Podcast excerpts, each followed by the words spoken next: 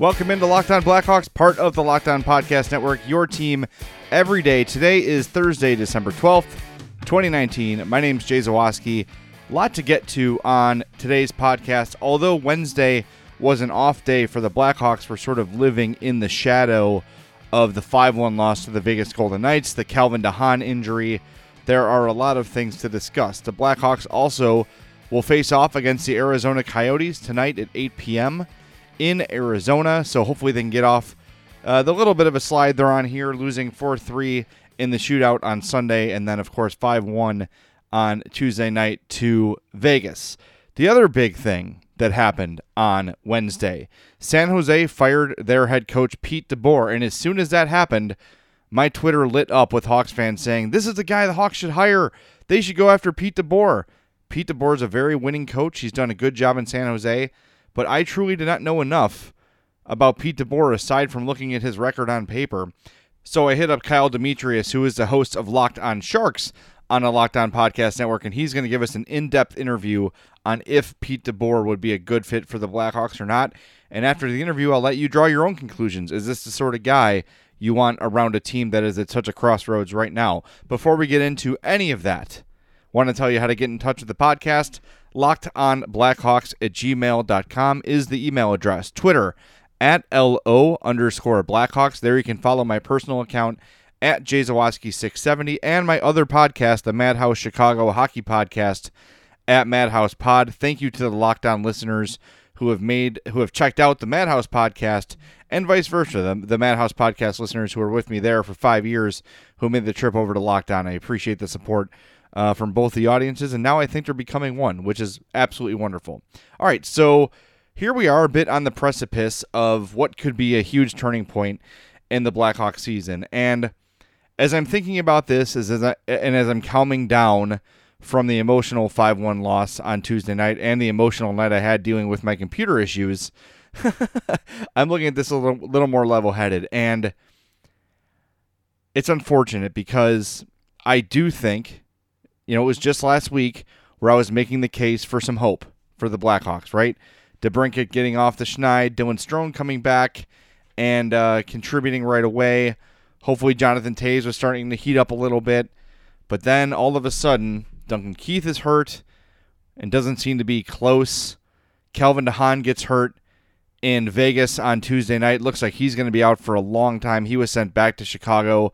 Jeremy Colliton used the words not good and did confirm it was his surgically repaired shoulder that was injured.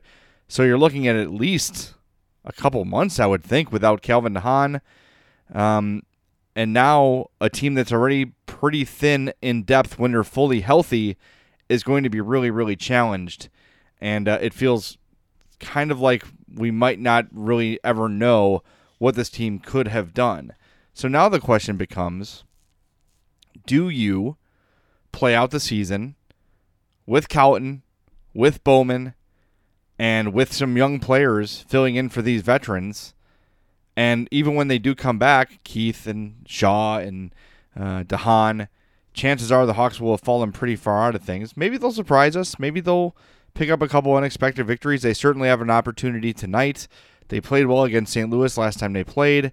Uh, Minnesota is not a team that's uh, there that, that's much better than the Hawks. I would actually think the Blackhawks are better than the Wild. Then it's Colorado, Winnipeg, Colorado. But if they can take, you know, four or five of the next six points, we can sort of extend the conversation, right, for another week or two of the Hawks possibly remaining in things. But these next three winnable games are huge for the Blackhawks. They're huge. They have to win them. But if they don't, and if things start to fall apart, do we reach the point where you just use the rest of the season for evaluation? Maybe you feel like it should be that way anyway maybe competing for a playoff spot, while wonderful, should not be the focus, right? If they make the playoffs, great, but I don't think they should go out of their way to, you know, add a depth veteran just to try to get in. This is not a Stanley Cup team. I don't think at full health, even with everyone performing uh, at, you know, their best or close to best level, I don't think this is a Stanley Cup contender anyway. So maybe the best thing is to focus on development. But that's kind of my question is do these next few games dictate the direction of this season going forward? I don't know. See, Stan Bowman has to know that he's up against it. Can he save his job by making the playoffs? Can Jeremy Colliton save his job by making the playoffs? Or do the Hawks just say, screw it, this isn't working, and blow it up midseason like they did last year? I don't know. It's going to be really interesting to see. I don't think they're going to do that. Just knowing the Blackhawks, knowing the way they run things, it doesn't seem very likely to me that the Hawks are going to be willing to just blow things up midseason unless things get untenable. Unless you have players and coaches arguing on the bench, on the ice, at practice, in the locker room, whatever. I don't think you're going to see um, at least anytime soon, unless they truly, truly, you know, lose ten in a row or something horrific like that. I know we. I, th- I think most of us. Look, I said it a month ago, over a month ago, and I know a lot of listeners are right there with me that they could fire Jeremy Colliton today, and I wouldn't be upset about it. Same goes for Stan Bowman. But at this point, with all the injuries, no hire you make mid-season is going to turn the team around, right? I don't think there's anything that's going to get them into the playoffs as it stands right now. So maybe you just let it play out. See if Jeremy Colliton can figure some things out. See if some of these young players can take a step and then evaluate come April. Um, but man, that's going to be a long four months until the season's over if it's going to look like it's looked um, for big portions of this season. In a little bit, you'll hear from Kyle Demetrius, and he'll let you know is Pete DeBoer a guy the Blackhawks should consider bringing in? Just based on the conversation I had with Kyle, I'm going to say no because it sounds very, very much like a guy who's going to lean on veterans, not develop young players, and uh, it just doesn't seem like the right fit right now. Again, Pete DeBoer is a very accomplished coach, but when you look at the rosters he had in San Jose, he probably should have done a little more with those teams. They should have a Stanley Cup by now. And Todd McLellan should have won one. Maybe Pete DeBoer should have won one. Maybe Ron Wilson should have won one. But the Sharks should have a Stanley Cup by now. There's no doubt about that to me. Um, and I wonder, you know, is Pete DeBoer one of those A to B coaches? But now with the state the Sharks are in, where their veteran players are really veteran, like Marleau, like Thornton. They just lost Pavelski, who signed with Dallas this summer. Now their now their window is probably shut, even though they just signed Erik Karlsson to a big deal. But even Brent Burns' best years are behind him. So I don't know. It'll be interesting. Make sure you stick around to hear what Kyle Demetrius has to say about the uh, San Jose Sharks and Pete DeBoer. And of course, we're going to preview tonight's matchup with the Vegas Golden Knights. It is Locked On Blackhawks, part of the Locked On Podcast Network, your team every day.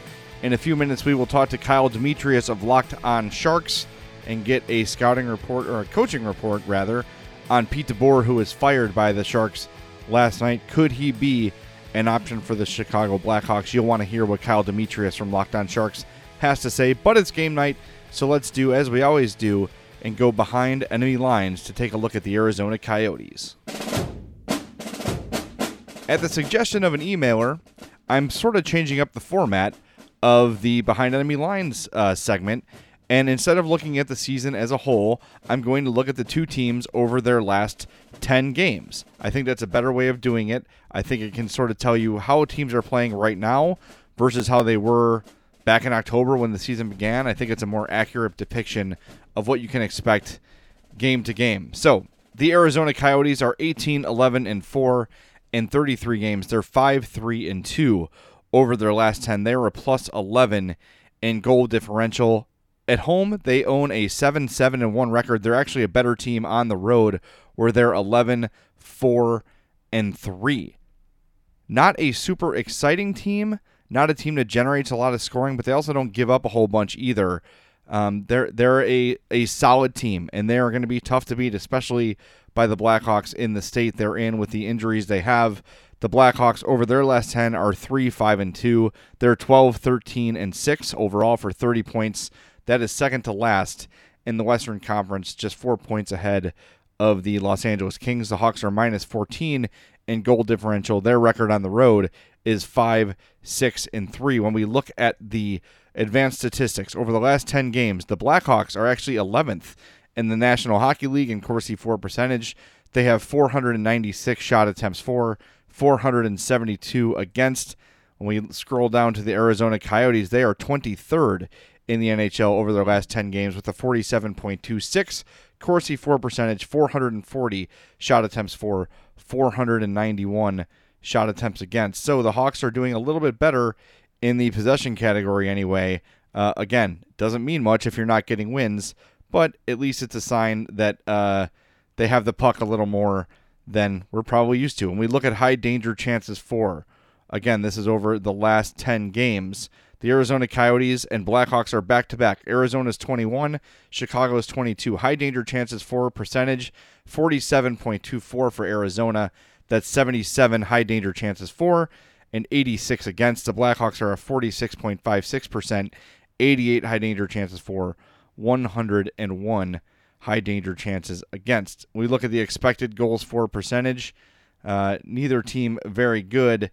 Chicago is 12th, 51.26 percentage in expected goals for per 60 uh, percentage, and Arizona is 49.86. They're down at 17th. So I don't expect this to be a run and gun, high scoring chance, uh, you know, kind of relay race sort of a game both teams are going to pre- probably be a little more focused on defense, especially the Blackhawks, who I think are just gonna they might have to revert back to that boring ass style they were playing early this season because they're so thin defensively. I don't know, like they they have to sort of protect the defense and protect the goalie, and you're going to see the forwards probably staying back more than they have when Duncan Keith's there and Calvin de Haan's there, and they've got some defensemen they feel they can trust. Now that Slater Koekkoek's going to be in, and Boqvist is going to be in, and Gustafsson's going to be in, and Gilbert's going to be in. Hopefully, Olli Maatta's in, but he might not be in either. So you're looking at Connor Murphy as your one, Brent Seabrook as your two.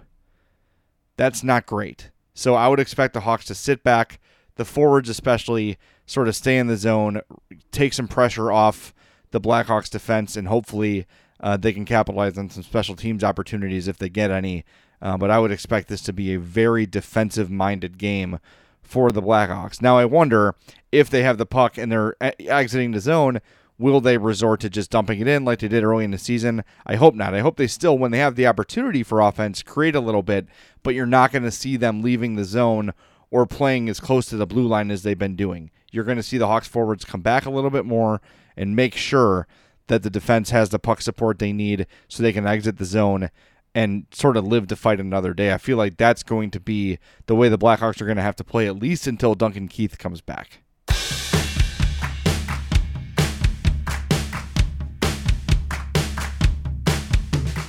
It's Locked On Blackhawks, part of the Locked On Podcast Network.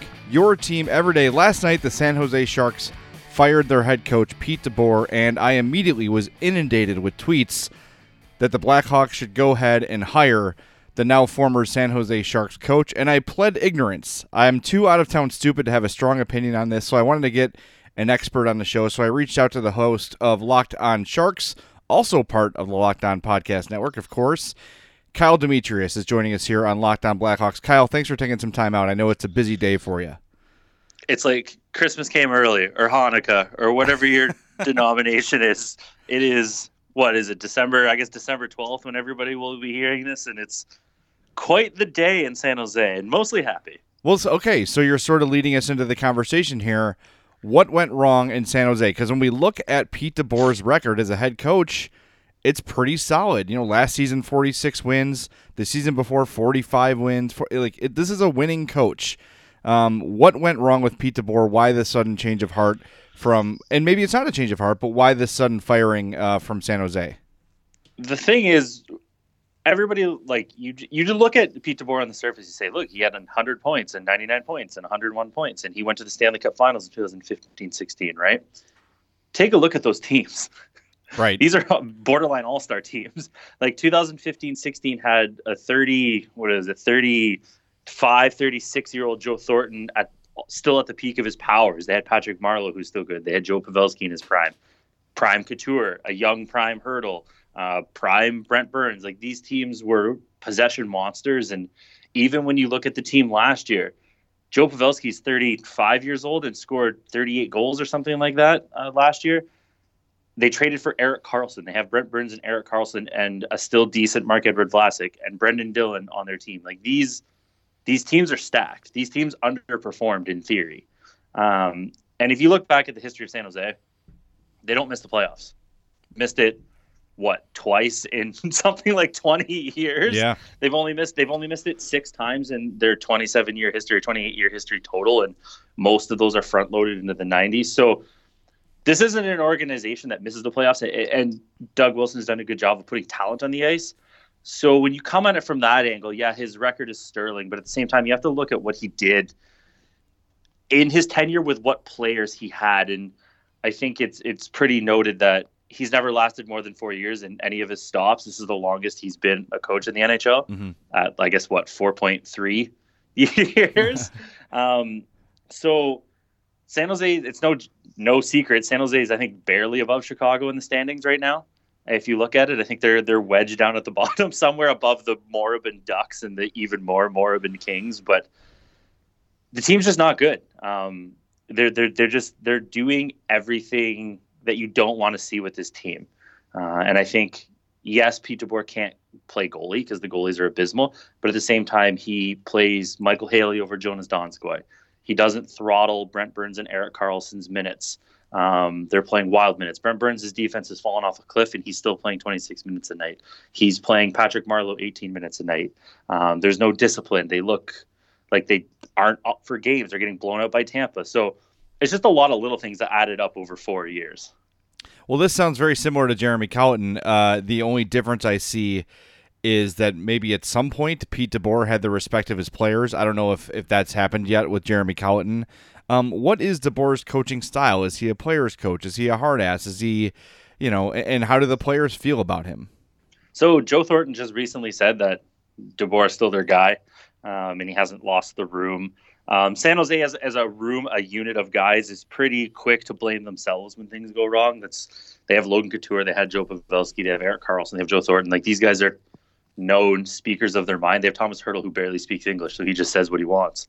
Um, so they're very quick to blame themselves uh, when things go wrong. So it's hard to read into what they said, but he's I guess he would be a player's coach. Nobody has ever come out and said, "Oh, we hate Pete DeBoer. Or there, there's been no.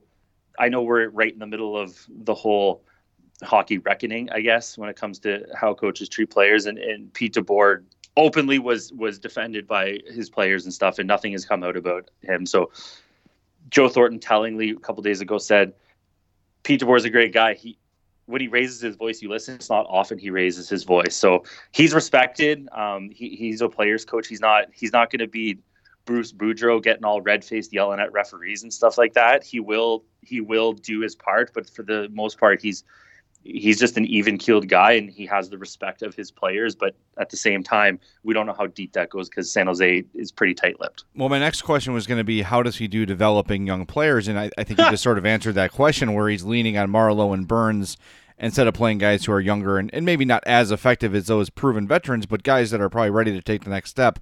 The Hawks have Kirby Dach and Adam Boqvist and to a lesser extent Dominik Kubalik and Dylan Sikura, young players who, at this point, looking at where the Hawks are in the standings, uh, probably need to get a little more ice time. We probably need to start focusing on developing here in Chicago. Is DeBoer the kind of coach that is willing slash able to develop a young player? Have you ever heard of Jonas Donskoi? I have. He's in Colorado. He, he's gone. Um, if you want to see Dominik Kubalik blossom in place for some other team and never play for Chicago again, and DeBoer's your guy. But he, it's weird because the the media here will defend him as as a guy who has given young guys a shot, but they haven't gotten they haven't done anything with the leash. But I mean, Jonas Donskoi was benched for Micheal Haley. Like, how how does that even happen? Um, the young guys that he did develop, Timo Meier was going to be a star regardless of who was coaching him right? The, the these all star caliber sure. guys are just gonna make their way to being all star caliber guys. It's the it's the guys. It's like the Dominik Kubaliks or Kubaliks, Kubalik. who are Kubalik. He's on my fantasy team, but that's only words. I have no idea how to say it. Um, so Kubalik, he's he's a guy who's probably not going to be Timo Meier, right? He's not going to be the superstar preeminent goal scorer, but he could be a good middle six guy. And those are the guys that I think Pete DeBoer fails um, to really develop. And he, he leans on he leans on his veterans that he knows are going to give them. So like Melker Karlsson, who's younger, but he has no his his floor and ceiling is fourth line. So he leans on these guys too much, and he doesn't give the young guys a lot of runway. Every once in a while, a guy like Mario Ferraro will get a lot of runway, but he's good. So guys like Noah Gregor and, and Lean Bergmann and uh, Danil Yurtaykin from this season. Um, they just don't get enough leash, and, and and if you don't play the way Pete DeBoer wants, a heavy forechecking, I guess detail oriented in quotes game, you're gonna find yourself on the wrong end of the bench. And Danil Yurtaykin's a guy who has high skill um, and needs to work on some other things, but the high skill guy doesn't get a chance. So I don't know how great it would be for Adam Boqvist and and Kubalik and, and Kirby. Dach. Well, maybe Kirby Dach will fit in because he's a big Canadian boy, but. it's yeah. If you, sorry, sorry, but he is. So um, it's it's it's a mixed bag, and I don't know if he's the guy to lead a rebuild. Yeah. Because if you look at if you look at New Jersey, once the Kovalchuk and Brodeur and stuff kind of hit that old man cliff, they they fell off the face of the earth. If you look at Florida, they were young and weren't really there. San Jose was a veteran team when he came, and he just guided those veterans into playing well. I've got one more question for you, and just to play devil's advocate, yeah, I'm sure there's people and a handful maybe in San Jose that don't like this firing, that don't agree with it. What would their argument be in favor of Pete DeBoer? They went to the Stanley Cup Finals in 2016. They've been a hundred point team for four straight years. Um, another defense would be that he can't play net. Martin Jones and Aaron Dell. I don't. I don't know if your listeners pay attention to San Jose that often. They probably don't. Only when the Sharks are kicking our asses. Yeah. Well, do you remember the game at the beginning of the season? It was six five.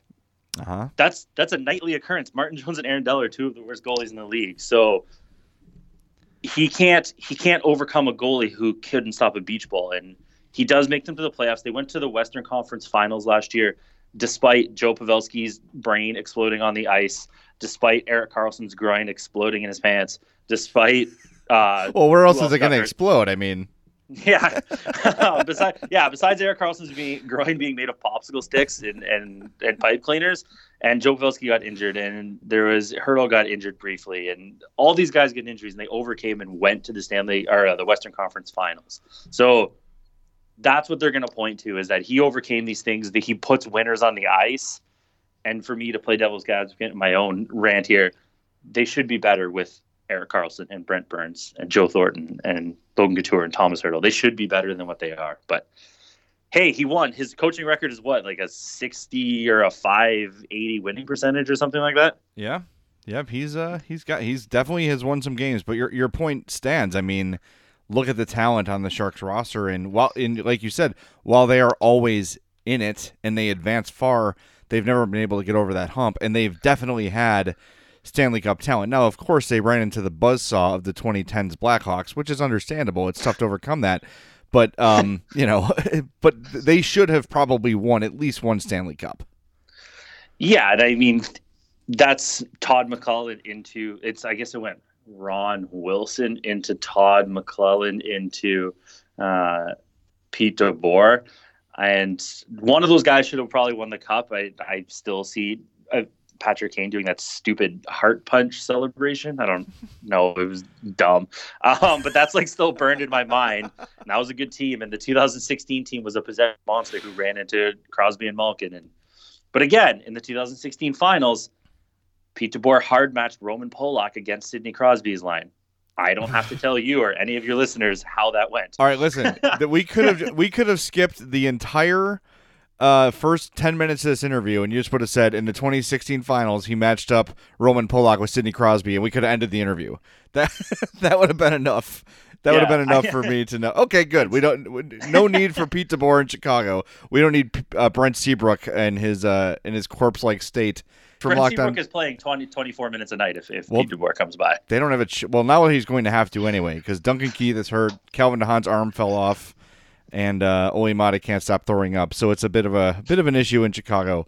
But Kyle Demetrius from Locked On Sharks, thanks so much for taking some time out of your day on a busy evening and joining us here on Locked On Blackhawks. Appreciate it. No problem. Have a good night and go Sharks. That's Kyle Demetrius, host of Locked On Sharks, part of the Locked On Podcast Network. Follow that show on Twitter at Locked On Sharks. File, file Kyle. Follow Kyle at Kyle Demetrius on Twitter. Thanks to Kyle for his time, and make sure you check out all the shows on the Locked On Podcast Network. If it's your team, if it's a rival, they've got a podcast. That's going to do it for this edition of Locked On Blackhawks. Thanks so much for tuning in. I hope you enjoyed that interview with Kyle Demetrius of Locked On Sharks. I sure did. Going to start doing a lot more of that stuff as we move along here in the season, previewing some opponents, getting some news from around the league that affects the Blackhawks. Next week, we might check in on the Montreal Canadiens, who have been scouting the Blackhawks heavily.